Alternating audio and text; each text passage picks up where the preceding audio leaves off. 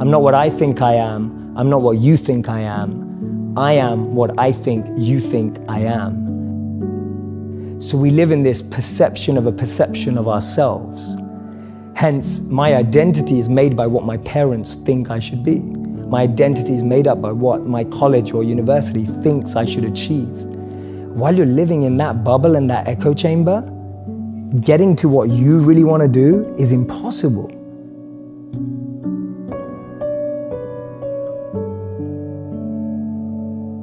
Maybe that just doesn't fit. And I think so many people feel that way today that they don't fit into the current education system. They don't fit with the three or four or five careers that you're taught exist. So that process of self-excavation and actualization first requires being exposed. You can't be what you can't see. If I never saw a monk, I would never have wanted to be a monk. If I never meet a billionaire, I wouldn't want to be one because I wouldn't know what that feels like. I don't know what it looks like. I don't know what it takes. And, and I think that's the biggest challenge of our society, that we're not exposed. You're not trying to get to perfection right now. You're just trying to get a little bit better than you were yesterday or an hour ago. Strengths are not highly correlated with long-term success. Right? There's not a lot of data and there is not a lot of research that has shown it leads to long-term success with the positive outcomes uh, associated with what we care about in psychology, which is we care about happiness, we care about health, and we care about your positive relationships. And this myth that, oh, we just follow our strengths to, you know, to the promised land is just not true when you actually talk with high performers. Because my favorite question, and if anyone's down this, just go up to anyone who's good and say, were you always good at that? And they'd be like, no. They'd be like, not at all. Well, did you always have an inclination to do every element of do, where you're doing really well? No. An ideal life is when we all have a head, a heart, and a hand, all three elements together. A head is the clarity of vision. What you want. What you want. Knowing what you want, the way you picture life, and being able to navigate and make the decisions to get there. That's a good head. A good heart is being able to understand what your intuition and heart wants, being able to connect and tap into that understanding deeper and beyond the vision you may have painted for yourself. So I often say to people that you'll get to where you want in life, just not in the way you imagined. And that's because the path that's paved up and down is far different to the path we pave. So you can have a great head and a great vision and a great mission and know where you want to go, but if your heart's not able to have that resilience and be able to adapt and, and have compassion and care and all of that, then, then you're not going to be able to make the toughest decisions without your heart. But to be able to realize that we need to care and be sustainable and long lasting requires a heart. And a hand is that service, wanting to pass that on, that which you have, wanting to give it forward, pay it forward. The idea of serving with what you have. I often say to people, your passion is for you, your purpose is for others. Your passion makes you happy, but when you use your passion to make a difference in someone else's life, that's a service, that's a purpose. Oftentimes people go, okay, here's really what I want to do, and this is what I'm trying to accomplish. And then they see all these other things that other people are doing, and then they, they kind of see that as like a grab bag. And they're like, and I want a little of this, and a little of this, and a little of this, and I want it all at the same time. And that's not really possible, you know? You can't play five sports at the same time. You gotta pick one, you gotta specialize. Maybe you can do two, but you probably can't do five, right? You can't be a classical musician and a rock star, you know, and this and this all at the same time. So it's about sort of picking your lane and then knowing that some some goals are mutually exclusive. Uncertainty is scary. New information is scary. Change is scary. And everyone has a different way of handling that. I will pivot when necessary. I'm like, oh no, uh, dead end, woo, right? You know, do what you got to do, and I will. I I can take new information and adjust the plan immediately and have no qualms about it and just move, move, move. And the way to balance that is that outside of work, I really like things to be stable. You need to have that pole that you can go back to when everything looks crazy that you can reach out to to hold on to. And if I didn't have that, I think I'd be much more afraid of chaos.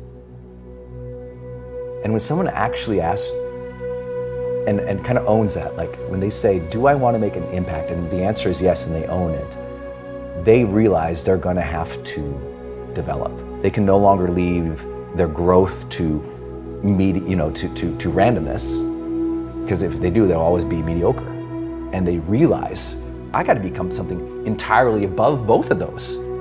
That's what most people don't see. They're like, it, it's we made this binary false conversation, right? It, it's a, it- it's it's not a true sort of choice here. It's a false dichotomy we call it, right? It's not strengths or weaknesses. Many of you, if you have a big dream, a huge goal, you got to become something entirely above and beyond any strengths you even know about, feel, or own, and go way beyond any weaknesses you've ever even addressed or even you know about, because you're going to discover so many new strengths and so many new weaknesses on the path that it's almost irrelevant what they are now. It's what's the goal and build into that. What am I good at? What do I love? What does the world need? And how do I get paid for it? To me, those four help you unlock your passion. When you find the intersect across all of those four, you're making your passion your purpose. You'll unlock your passion, you'll find your purpose. This is path one. There's two paths. Path one, I find my skill set and I engage it to help other people and become better at it. So I'm becoming better at what I'm good at and I'm using it to help other people because I'm aware of what I'm quite good at and I know what, what knowledge I have, what skills I have. I have some self awareness. The other path that people often miss is actually I just start serving people. I just start helping people and I start to notice what I enjoy about that and what I'm good at helping people with. So that's Gandhi's part. Gandhi said that you find yourself when you lose yourself in the service of others. So for me, those are the two paths of how do I find my passion and finding the intersect between those four areas. The question I ask clients the most is what does success look like for you on this project? And I get them to really describe it to me. and Let's say there's more than one thing in there. I go, now if you could only pick one of those things and the other ones didn't happen, which one would you pick? And I'm trying to get them to sift through some of that conflict so we can really hone in on what we're trying to do. And oftentimes, like where ego comes in is like we've got the things that impress other people, and then the real meaningful impact that we're trying to have. And oftentimes, I'm not saying that the the status things aren't nice and they're not they, they're not impressive and they're not cool, but we've got to make sure that they're not coming at the expense of those other things. So motivation is a word, right? It's, it's, a, it's a label that we put set of events in our brain. Uh, what you actually want is the outcome of that. You want to do things that when, you, when it's hard. So I think that there are a few kind of things that, that we know work. One is uh, evidence of past successes. If I sit with you and I go back to your memories and I reframe them as successes, suddenly they suddenly the current event that's the same is a success. So I think that one one thing is like having success stories and identification stories. As in you find there's a lot of people out there. There was a person that is like you that had similar experience and chose the thing that you want to choose find this person or these people and it's gonna rub into you. So I, I get asked by my students often, how do I become funnier?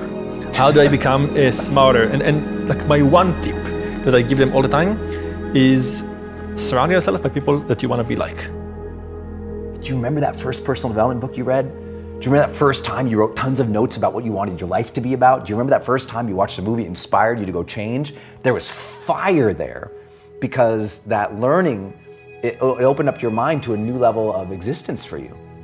And as soon as you saw it, you were like, ooh, ambition hit your heart. And now, if you can match it with contribution and you can see how that passion or that fire or that learning or that growth all aligns to some type of impact, now you're getting me fired up because now I can see the outcome of all the work. A lot of people don't do the work because they don't believe the outcome. That's interesting. You know, if uh, in, psychologists talk about the power of expectancy. Um, when you talk about motivation, there's only two things that spark motivation.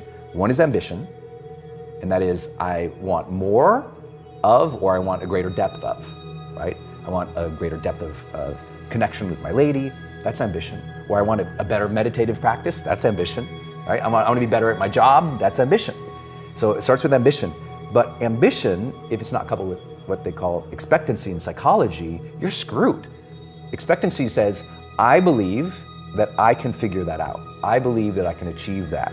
I believe that that is possible for me. And if you can open that gate for somebody, and often that's only achieved through learning, then you get somebody who starts really moving ahead forward. I mean, really moving ahead. Like the second they go, wait, that's possible for me, they'll try 50 stupid things, right? They'll, they'll try anything. But if they don't believe it's possible for them, they'll just quit. There's an incredible study in 2017 that said the most successful people in the world, healthy, wealthy, and wise, choose education over entertainment.